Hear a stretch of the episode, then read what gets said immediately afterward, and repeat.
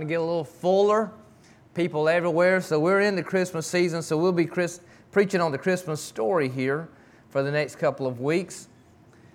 And so we decided to start off in Luke 1, verse 5. So let's go there. It said, There was in the days of Herod, the king of Judea, a certain priest named Zacharias of the division of Abijah. His wife was the daughters of Aaron, and her name was Elizabeth and they were both righteous before God, walking in all the commandments and ordinances of the Lord, of the Lord blameless. But they had no child because Elizabeth was barren, and they were both well advanced in years. Let us go to the Lord in prayer this morning. Father God, we, we bow before you this morning, Lord, thankful to be in your house. And God, we just pray that you'll help us to take the scripture that you placed on our hearts this week, Lord, to just kind of uh, elaborate on a few things and talk about a few verses, Lord, that you have caused to stand out to us. And, and God, just more or less a, of an introduction, getting more, a little more deep, uh, a little deeper, Lord, into this passage over the next couple of weeks. And Lord, to get a little more in detail into uh, Elizabeth and, and, and, and John and, and him being the forerunner of Christ. All of these things, God, that kind of paint the picture for what is coming. We just pray, Lord, that you would just guide us through your word, oh Lord. I pray that you would just speak in our hearts and, and guide us to be more in step with you. And we pray this today in Jesus' name. Amen. Uh, I do want to announce this though. Next Sunday will be the first Sunday in December, and we'll start our Lottie Moon uh, Christmas offering next Sunday. We'll, we got some uh, brochures, I guess you'd call them, flyers, different things we'll have out for you to grab as a prayer guide so you can pray over the missionaries that are in other countries. Uh, Lottie Moon is our international mission fund that we take up every year. We'll have a goal set for that, but we'll also have a video we'll show every Sunday through the month of December, just highlighting some of our missionaries. So this morning, though, getting a little deeper into this, I got four points. Now, they're going to go quick points, okay, because this is an introduction and it's going to go quickly, so don't get uh, overwhelmed with the four points and going, oh, he's got four. Two takes an hour. I couldn't imagine what four is going to be. But they're going to be this. The first one is going to be the people. I'll go ahead and give them to you. The second one is going to be their position. The third one is going to be their problem. And the fourth one is going to be God's plan. So we got all, we stayed with P's there. We got people, position, problem, and a plan. How's that sound? Hey, I work hard at making those letters line up, okay? I don't know if y'all know it or not, but I work hard at trying to keep the all T's or all P's or something. That's not easy. Sometimes I have to get out the thesaurus and start looking and finding synonyms for words, but we try to make it happen if we can. It makes it stick in your brain a little better. But we can look here first off the people. Here's the people that the scripture talks about. It says, There was in the days of Herod, the king of Judea, a certain priest. Now, the people is first off mentioned Zacharias. He was of the division of Abijah, and his wife was of the daughters of Aaron, and her name was Elizabeth. So we've got Zacharias here and Elizabeth. Now, we know that Zacharias was a priest. We know that Elizabeth was the daughters of the daughters of Aaron. Now, Aaron was the first priest. And so here's what you need to know is the fact that Zacharias was a priest and his wife Elizabeth was of the lineage of priests that was almost like a double honor in this time. For him to be a priest and to have married the daughter of the in a lineage of priests, that was like a double blessing there, a double honor. People would have looked at that and just kind of held them in very high regards. And so we look here, but here's what I want you to note today, okay? I'm big when I study scripture, I'm always looking, okay, God, I want the life application in this scripture because we can get in a lot of deep theological truths, but if we can't take if we can't take what we read and what we learn and apply it to everyday life, it really doesn't do us a whole lot of good. We're looking in Scripture, we want to be able to find out how can I take this, apply it to my life, and it strengthen me and help me to walk better with the Lord. That's what we're looking for. At least that's what I'm looking for.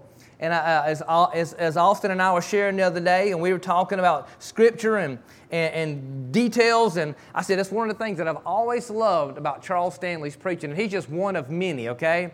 Uh, Adrian Rogers, same way. I could go down the list of all the great preachers that preach this way.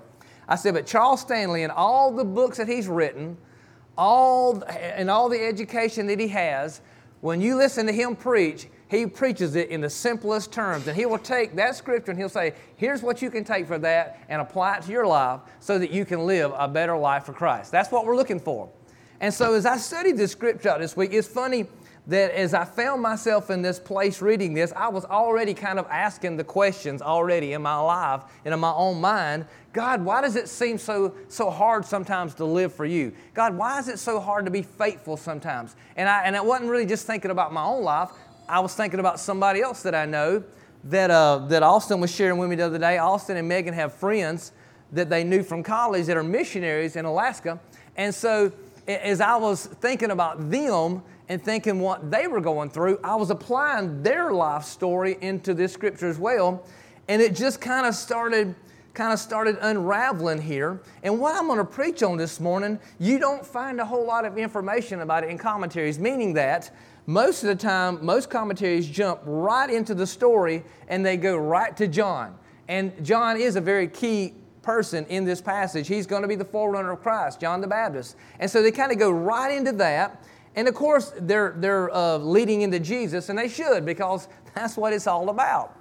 And so, but I have a tendency to, to look a little more at the people sometimes and go, well, what were they feeling? What, was it like to live their lives? How, how was their lives being played out? And so I began to look a little more at Zacharias and Elizabeth in ways that I'd never looked at before. And I want you to know that these are just two ordinary people, okay? Now, yes, he is a priest, and yes, uh, Elizabeth was his wife. Yes, they were going to be chosen by God to be the parents of John the Baptist, but still, this morning, what I want you to take away from this is that they're not superhuman beings, okay? They're people just like you and I. They just have to grow up in a different time period in a different part of the world, okay? That's the difference. So we have a tendency sometimes to read Scripture and look at Paul or John or, or, or Zacharias or whoever and say, yeah, but they were this.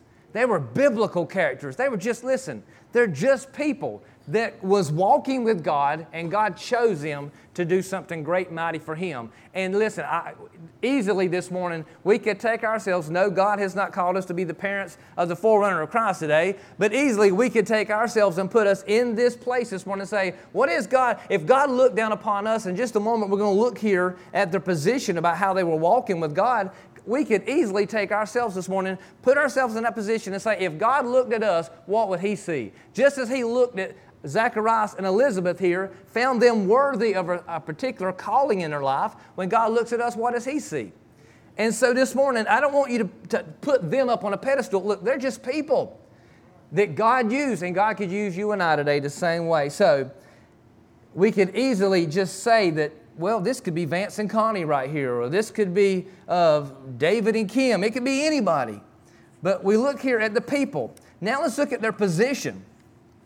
It says in verse 6, it says, And they were both righteous before God, walking in all the commandments and the ordinances of the Lord blameless. Now we're already into point two. Look at that. We're moving fast, aren't we? Y'all are encouraged, aren't you? Y'all right now going, Well, amen. He's already into point two. I told you it's going to be quick. Got to hang on. So we got the people, now their position.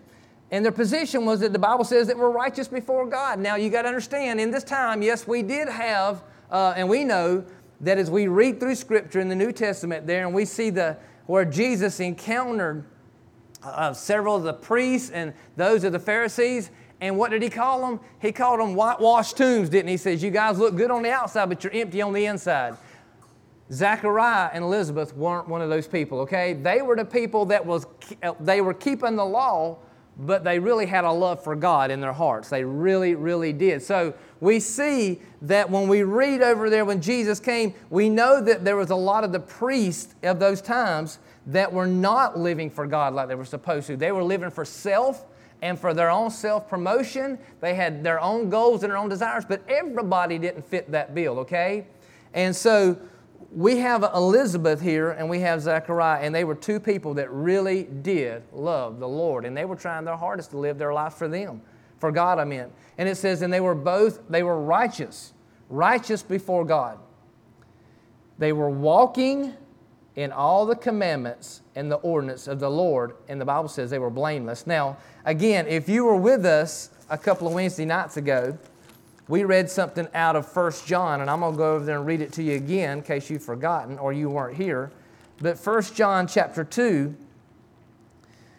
verse 6, as John is writing this, he, he says this to the church. And you got to understand, he's writing to Christians, but he says in verse 6 He who says he abides in him, him being Jesus, ought himself also to walk just as he walked. And so if you remember, if you were here a few Wednesday nights ago, we remember we talked about how it's not about the talk, it's about the walk. It's easy to talk Christian talk. It's easy to show up at church. It's easy to, to have a Bible. It's easy to say the church lingo. It's easy to do all those things. That's really not that hard. But where it really gets hard is when you leave this building here in just a little bit and you go back into your homes or you go back into your onto your jobs or you go back into the stores your community wherever and then the walk when i say the walk i mean the everyday life that you live for jesus it lines up with what you say you believe. That's when it really gets where as the old saying goes where the rubber meets the road. And that's why john said here he who says he abides in him if you say you're a christian then he says that your walk ought to be the same walk that jesus walked. So anyway if we're going to be christians today then we've got to make sure that our walk lines up with our talk. And as we look here, that's exactly what was going on in the life of Zacharias and Elizabeth. When it says here that they were walking in all the commandments and the ordinance of the Lord blameless, which means they were living their lives out before God the way they should have been living their lives. They, they had, their goal was to please God with their lives. That should be our goal today. They were righteous before God. And, and I think that's important today to look where it says that they were righteous before God, because that's where the righteousness really is important, isn't it? We could easily be righteous in, in, in front of other people. I, in other words, I could be righteous in your eyes. I could walk in here every Sunday, man, and I could be a certain way, and I could act, I could say a lot of things, and you go, ooh, that brother Vance, now he's got it going on. But then I could leave this building and go and do whatever I wanted to. Y'all wouldn't know it. I could go back to my house and I could act all kind of ways that I wanted to, do things that I, I ought not to do, and that would be at my house. But then when I come to this house, then I could act the way that impresses you. And I say that because I think that happens a lot in church. And it's easy for it to happen. It's easy to be one thing in front of the people that you want to impress this way, and then it's easy to be another way somewhere else. It's real easy to be that. We fall into that trap if we're not careful. But when the scripture says that they were righteous before God, it doesn't mean that they impressed the people. It means that before God, in His eyes, they were walking the walk like they were supposed to. And at the end of the day, it really don't matter what David or Kim or Ron or, or, or, or, or whoever in here, it don't matter what they think of me. It matters what God thinks of me. And that's something you need to note today. It don't matter what I think of you. It doesn't matter what the person sitting next to you thinks of you. What matters is what does God think of you? What does he see when he looks at you? And scripture says here that they were keeping the commandments and the ordinance of the Lord, and the Bible says that they were blameless. Were they perfect? No. Were they sinless? No. But they were doing everything that they could to live for God. You and I today need to make sure that we're living for the Lord in a way that pleases Him. Now, I'm already moving into point three. I'm telling you, this is fast, but now, uh, but here's point three and point two kind of go hand in hand. And I, i had a hard time keeping them separated up to this point, but now we're about to throw them together. But now look at their problem. The Bible says in verse 7 but they had no child because Elizabeth was barren and they were both well advanced in years. When the Bible says that they were well advanced in years, if you have a, a King James version this morning, I think it says they were uh, stricken, well, stricken in years or something like that. That changes a little bit of wording, but it's the same deal. But when it says that they were well advanced in years, it really means that they were beyond the age to have children. That's what it means, okay? Because they, they, if you were to go back and study uh, to the Jews, they were kind of like these age barriers there. And once you reached a certain age, well, you were just beyond that. But now you say, well, is that important? It is very important. Because for these two not to be able to have children in the Jewish culture, people would have looked down upon them almost. And they would have looked at, they would have looked at Elizabeth like, well, what did you do wrong? What, what sin have you sinned against God? Because to not be able to have children was considered like a curse, not a blessing. The more children you had, the more blessed you were. And so where point two and point three go together is because it says that they walked righteously before God. They kept the commandments and the ordinances, but then it tells us right after that, but they couldn't have any children. Now, church, here's what I'm trying to say this morning. It is hard, is it not, to serve the Lord and to walk with Him faithfully.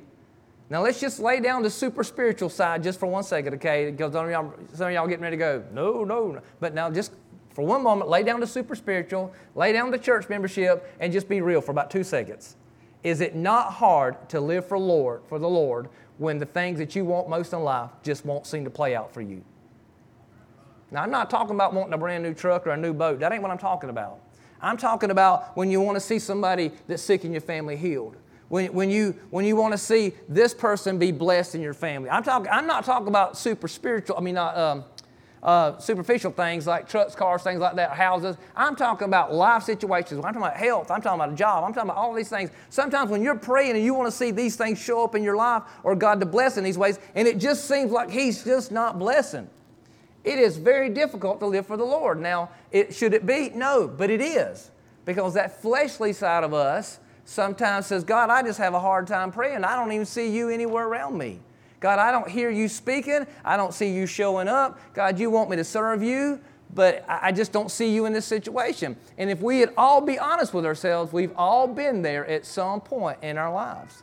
And somebody may be there today where life has not played out the way you wanted it to play out. Sometimes that happens. Life happens.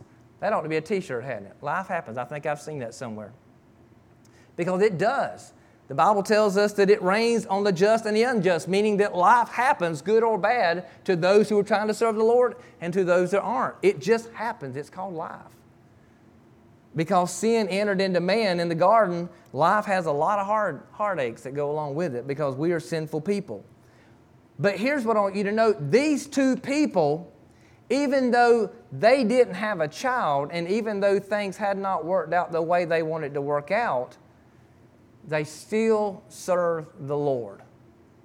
That's the place, even though we could all gripe and grumble, and we probably all have, what I'm trying to show you here is that they had a problem in their life. They wanted children, and they couldn't have children.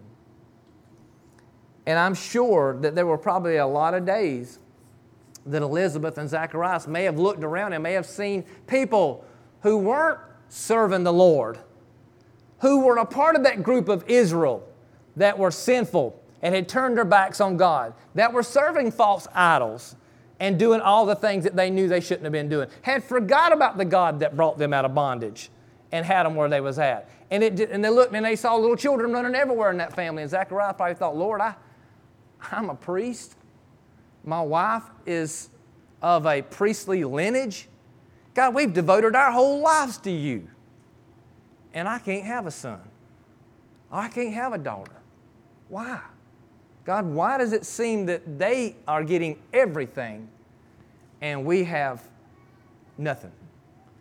Have we not been there before? We have. If you'll be serious with yourself this morning, you've been there. And that's kind of uh, well, I won't get ahead of myself. Let's just stay on track and then we'll share what I was going to share in just a minute. But it's easy. But here's what you need to understand in the midst of the problem, and we'll get to point four in a moment, God had a plan. God had a plan. And so sometimes in the midst of our problems, sometimes it's easy to lose focus of what the focus should be. And that is that our attention should never come off of God. Never. It's, listen, but here's what happens when the problems creep in, the enemy will take those problems and he'll use them against you. That's what he'll do.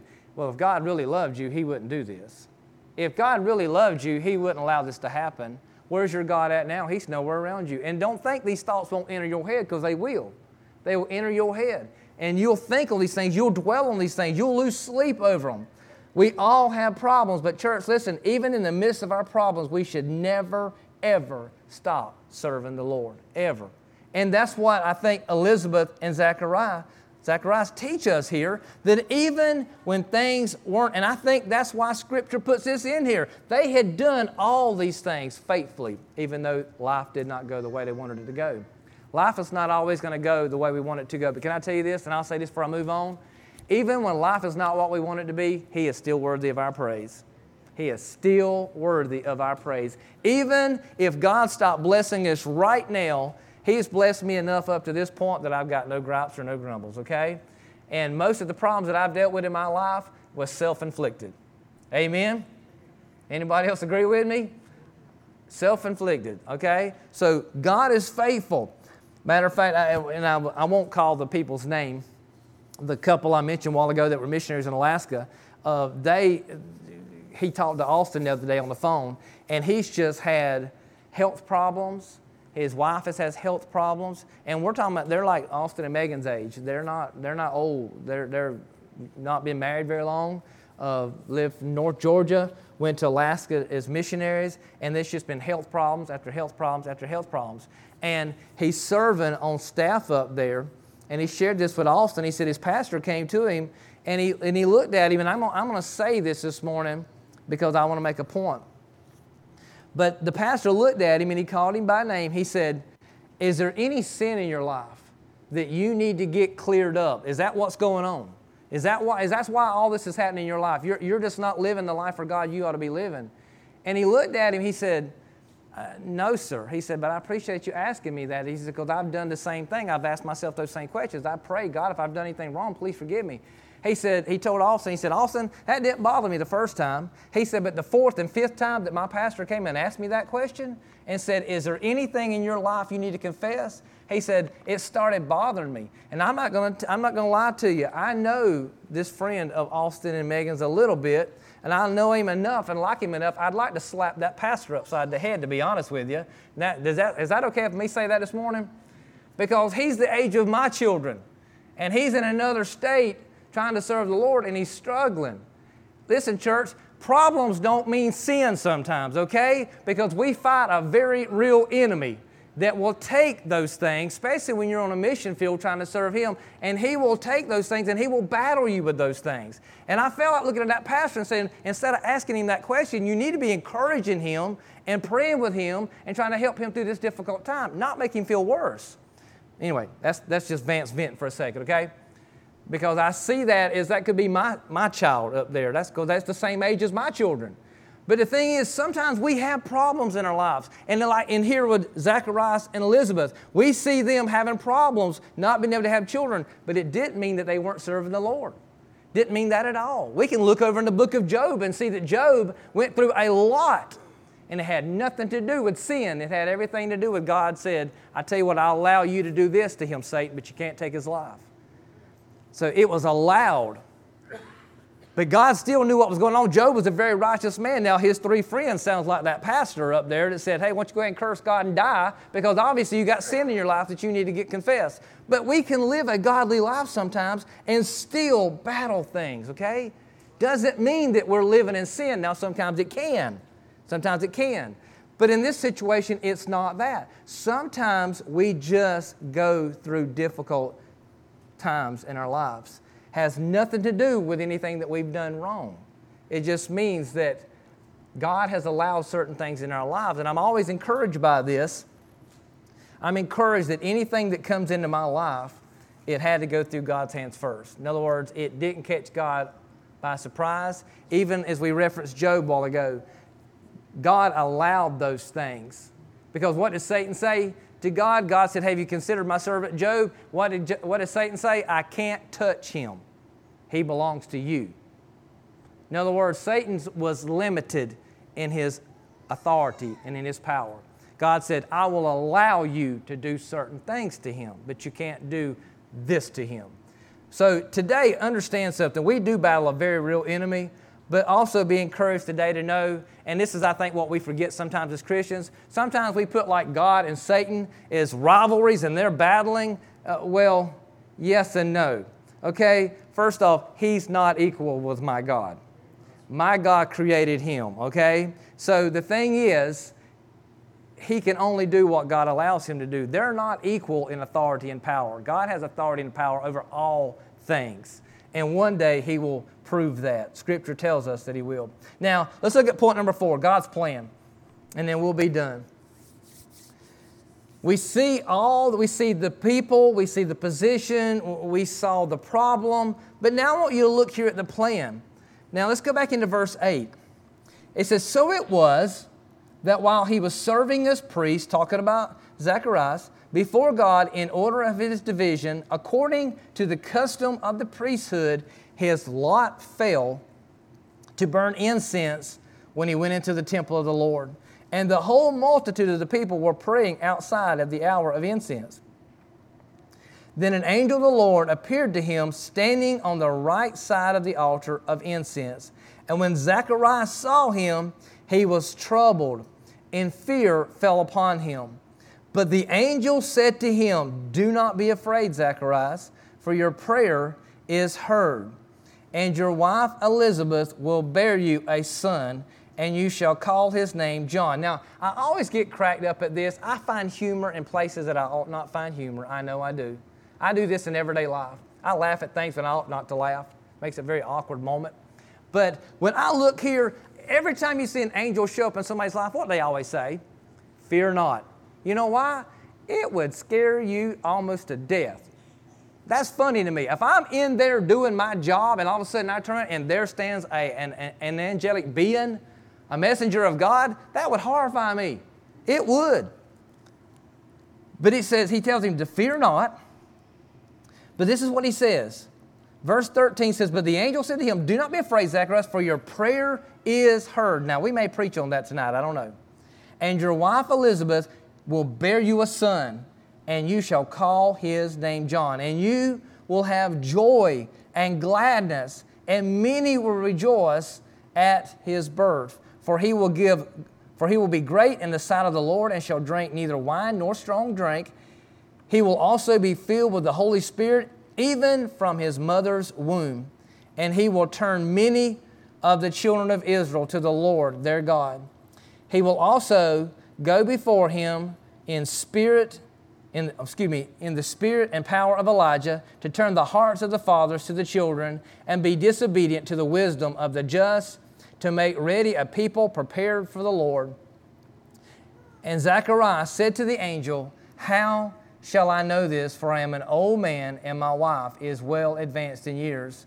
And he says, And the angel answered and said to him, I am Gabriel, who stands in the presence of God, and was sent to speak to you and bring you these glad tidings. But behold, you will be mute and not able to speak until the day these things take place, because you did not believe my words, which will be fulfilled in their own time. Now, so I read you a lot of verses to say this that all those years had transpired, and Elizabeth and Zacharias had basically given up on having a child. And in this day and time, to have a son to carry on the name was a very big deal in this culture. So we see that not having children and the fact that they were as old as they were, they had about given up, but obviously they had been praying because it says, the angel says, We heard your, your prayers have been heard. But here's what I want you to get all that time, it seemed like a problem. But God had a plan the entire time. They were not just going to have any son, they were going to have a son who was going to be the forerunner of Christ. John the Baptist was going to be their son. He was going to be the one who was going to preach and, and prepare the way for Christ. He was going to be the one who would stand in the Jordan and baptize Jesus. He was going to be that son, not just any son, but that son, the one that was prophesied about over in the book of Isaiah. So here's what I'm trying to say. Sometimes our lives can look so bleak. Sometimes it can look like, God, you have forgotten us. God, do you not know where I'm at? Do you not know what I'm going through? And the whole time, God can be orchestrating a plan the entire time. Just because God doesn't give us all the details of life doesn't mean that God's not doing something in your life. We just have to stay faithful. We have to stay trusting and we have to keep moving forward. I'll tell you a quick story, and I just thought about it. I've, I've, been saving this one for a long, long time. I've never shared it, and I'll share it this morning.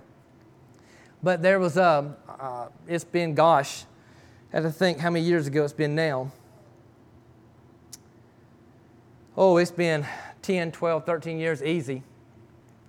But uh, my son Austin, and I'm not saying my, my son's anything more than my two daughters because my, all my children are awesome, okay?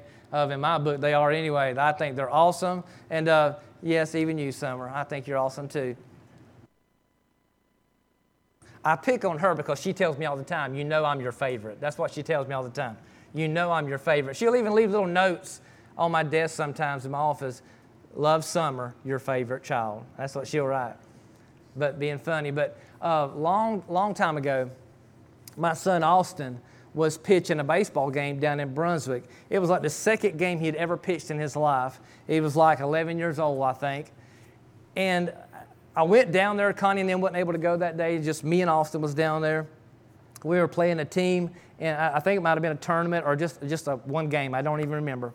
But I remember pulling up my chair there at the fence, and I remember of not knowing who was pitching that day and then I look and I see Austin warming up on the mound, and I'm thinking, oh my gosh. You know, if, if you got a child that's ever played sports, the stress level automatically goes even higher when you know that your child is the one playing quarterback or pitching or running the ball, whatever. And so I'm looking and go, he's only pitched one game in his whole life. My gosh, he's only 11. And so my nerves, you know, oh, it really went up. In the first inning, I think he hit two batters. Yeah, he hit two batters. He walked about two more. It was horrible. I'm sitting there going, Dear God, just take him out. Just take him out. I mean, this is what I'm thinking. Why? Not that he was doing a horrible job, which that sounds pretty horrible, but I, I hated that he was in that position, having to go through that stress. Well, they managed to get out of the inning. He gave up a couple of hits, or not hits, but they were able to hit the ball. Defense done their job. He comes out. I think we gave up like one run, maybe. I, I mean, to get out of the inning with one run was pretty, pretty extraordinary. And I thought they're not going to put him back out there. That was a horrible first inning. They put him back out there in the second inning, and the third inning, and the fourth, and the fifth. He pitched the entire game. There was six innings, pitched the whole game. But I remember that first inning, as horrible as it was, he ended up striking out three or four batters, and we ended up winning that game. And I remember watching him when the last out was over and he walked off the mound. I saw him stop, and I saw the umpire say something to him. And he turned and walked back to the mound, and I couldn't hear what was being said because I was sitting down the uh, left field line, so I couldn't, I couldn't hear what was being said. But I saw the umpire standing there talking to him, and I thought, well, did he do something wrong?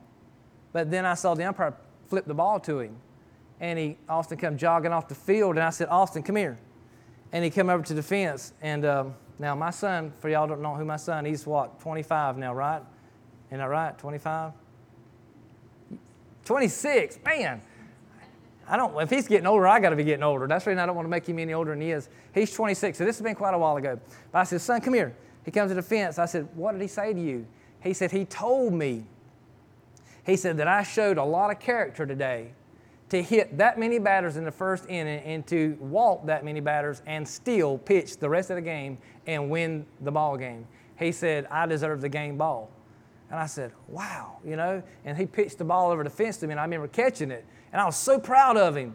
And I remember, I, I, I don't know if y'all ever had these moments, but son, I was about to lose it. So I had the ball and I walked back to the car and I opened the door and I sit down and, and I just sit there and I said, wow. You know, I thought, I can't wait to get home and tell Connie how much character he showed today to hang in there and not give up and to do what he did. That was extraordinary to me for an 11 year old. And then as I sat there holding that ball and looking at it, and then at that moment, I've never forgotten this, as many years ago as it was, I sit there and I looked down at that ball and I was so proud. And, and honestly, I remember like it was yesterday. I felt like God spoke into my life and said, Vance, that is nothing more than a baseball. And if you think that makes you happy, oh, I got a lot more in store for that young man than baseball.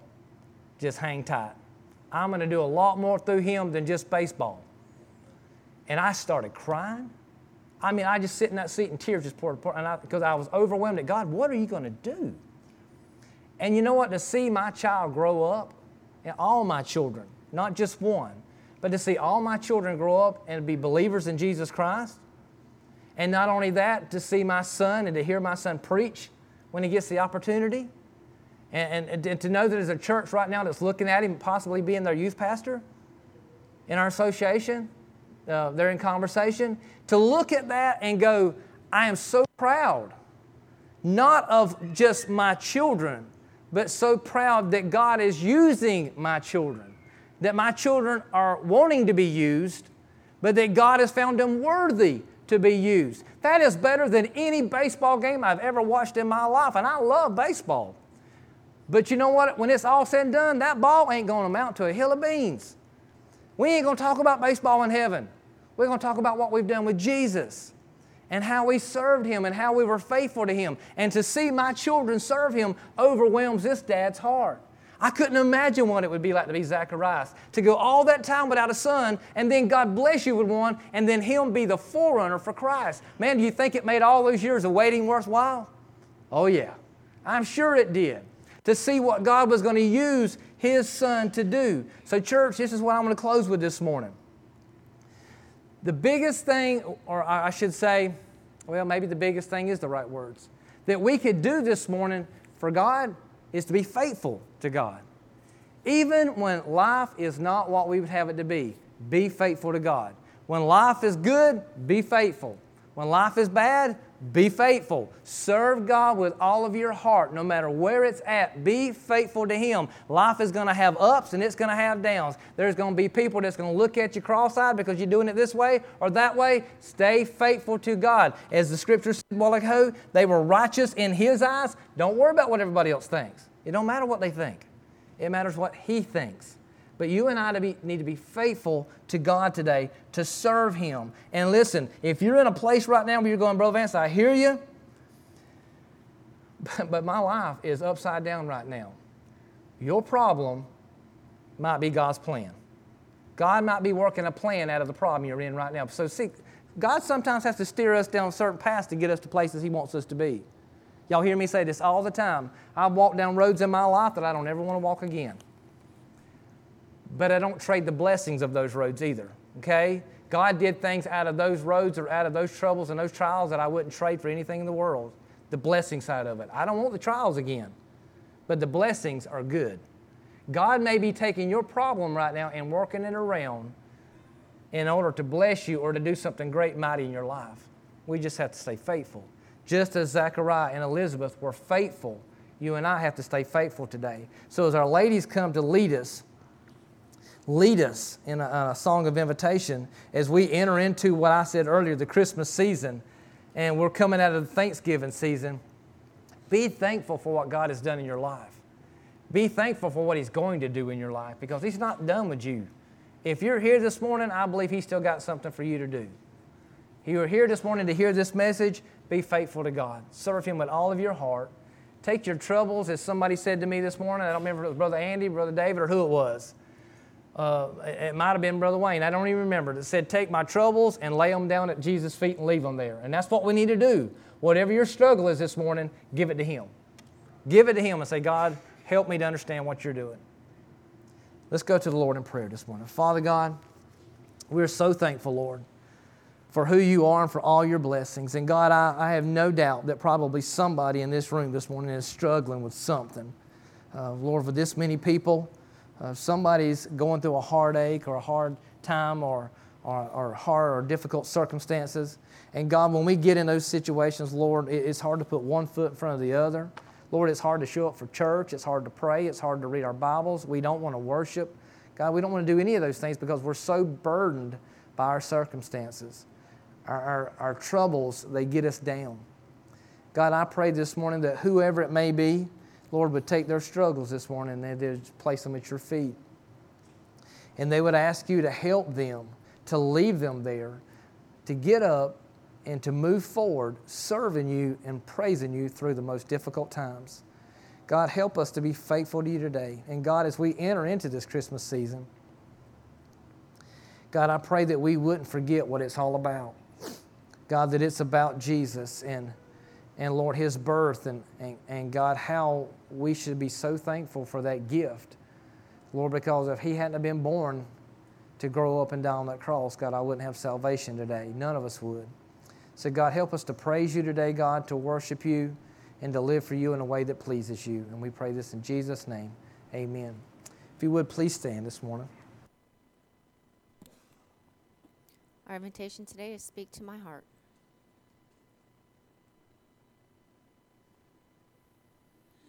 Speak to my heart, Lord Jesus.